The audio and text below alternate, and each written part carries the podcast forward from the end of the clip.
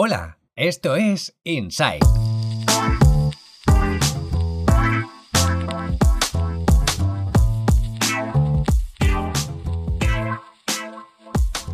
Hola, hola, muy buenas, bienvenidas, bienvenidos una vez más a una entrega en formato audio de Inside Digital, esta newsletter sobre el negocio de lo digital y lo digital del negocio, en la que semanalmente, en dos ocasiones, tanto los martes como los jueves, realizo diferentes entregas de análisis sobre la evolución del sector a nivel digital y en esta especie de bola de cristal que tengo aquí cerca, ¿qué nos deparará el futuro? ¿no?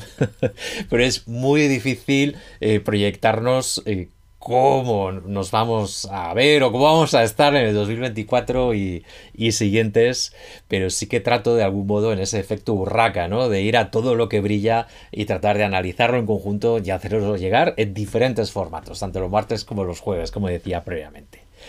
En esta ocasión hay un elemento, como habéis visto en el titular, que me ha llamado mucho la atención. Se ha publicado ayer, concretamente.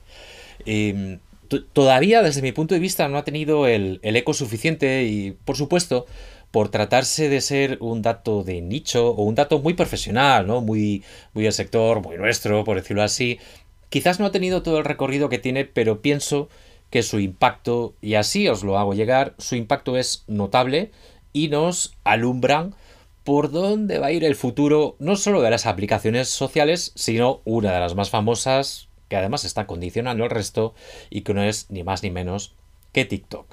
Bien, TikTok no solo ha triunfado en número de usuarios, sino también en la consolidación de su narrativa. Eh, ha obligado, quizás ahí es donde está y donde radica su éxito, ¿no? Eh, ha ayudado a que las demás reaccionen. Eh, YouTube con los shorts, por supuesto Instagram con los reels, y el resto de plataformas están tratando de acelerar su evolución para igualar ese efecto sticky, ese efecto eh, que debido a la algoritmia es tan importante en TikTok, que es eh, arrastrar el tiempo de atención, incluso eh, en algunas fuentes que podemos ver superando a fuentes clásicas como puede ser en YouTube o el ecosistema Meta.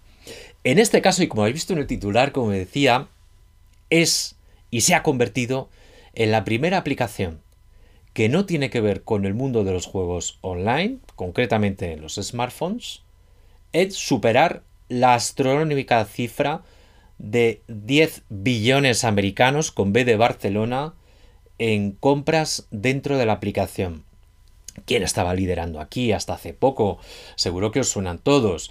Eh, pues son los Clash of Titans, eh, son Honor of Kings, son Candy Crush. Es decir, estamos hablando de juegos billonarios que han generado múltiples transacciones dentro de las stores, tanto en Google Play así como en la, store de, de, Apple, y por primera vez una aplicación social ha superado ese hito.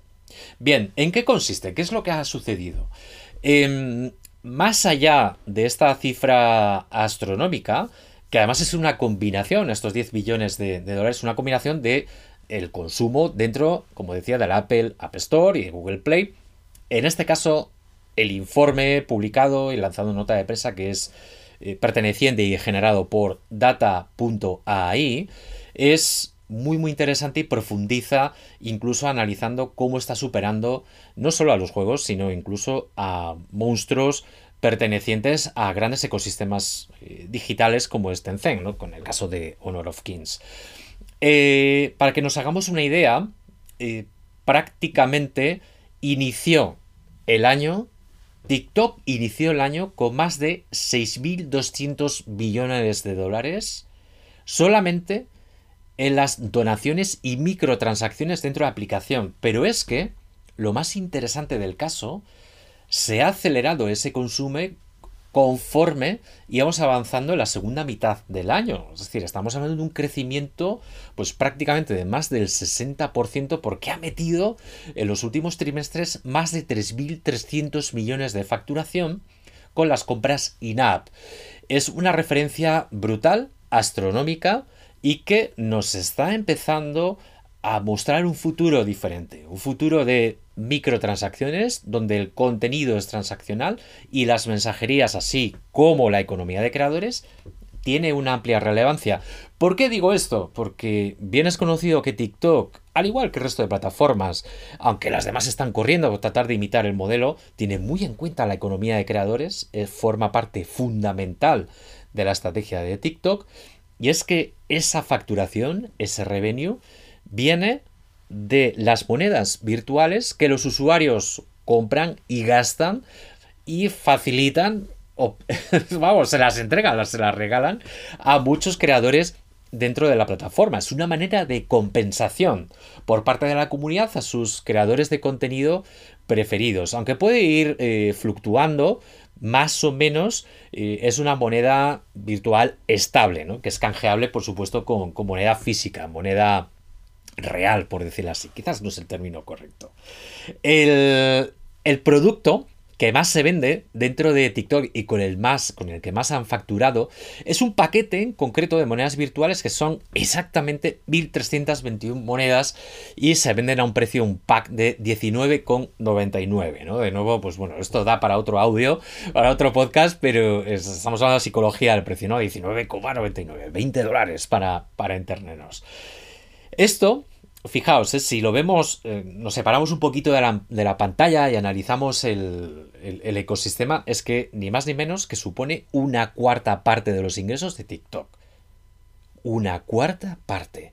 Imaginaos todo el potencial que ya, viendo este movimiento, atesora YouTube, atesora Meta, activando este tipo de palancas, que, ojo, ya están en ello, pero quizás necesita acelerarse, porque estamos viendo que en el caso de TikTok su aceleración ha sido altamente rentable. En este caso, eh, a nivel geográfico, por supuesto, estamos hablando que los países más maduros con el uso de TikTok, como es eh, la zona asiática, así como Estados Unidos, son los que acaparan el, mayor consumo ¿eh? con este tipo de transacciones y son los que han opado a la aplicación a liderar este, este ranking, ¿no? este top de, facturación y luego a continuación sí que mercados como Arabia Saudí y ya europeos como Alemania o Reino Unido y en última instancia Japón son los países que más están gastando dentro de, la plataforma con, este, con estas microtransacciones. Em, no es la única, ¿eh? no es la única aplicación que, está teniendo este tipo de, facturación, pero sí por primera vez, y ahí es donde está el tema tan tan interesante, es la primera aplicación no de juegos que consigue esto. Y eso es ahí donde debemos poner el foco y eso es lo que nos está de algún modo eh, alumbrando el futuro. Si nos ponemos eh, a hacer la lupa, y esto sí que es eh, ya muy muy interesante, prácticamente si sacamos una media, los usuarios, consumidores, están gastando de media prácticamente 11 millones de dólares por día dando, haciendo tips, dando esas especie de recompensas, ¿no? Dando esa especie de microtransacciones a sus creadores de contenido. Esto es un, un hito espectacular.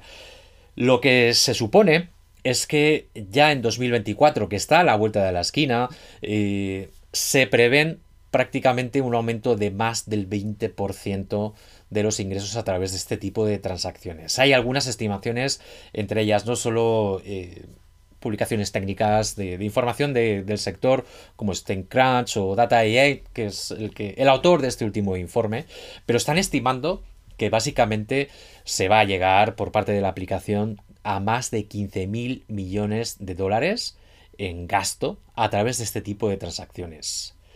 Y bien, espero que, os haya gustado, espero que, os haya dado un, pequeño aperitivo para pensar en el, futuro, no solo de las aplicaciones, sino concretamente de, los contenidos y las aplicaciones sociales.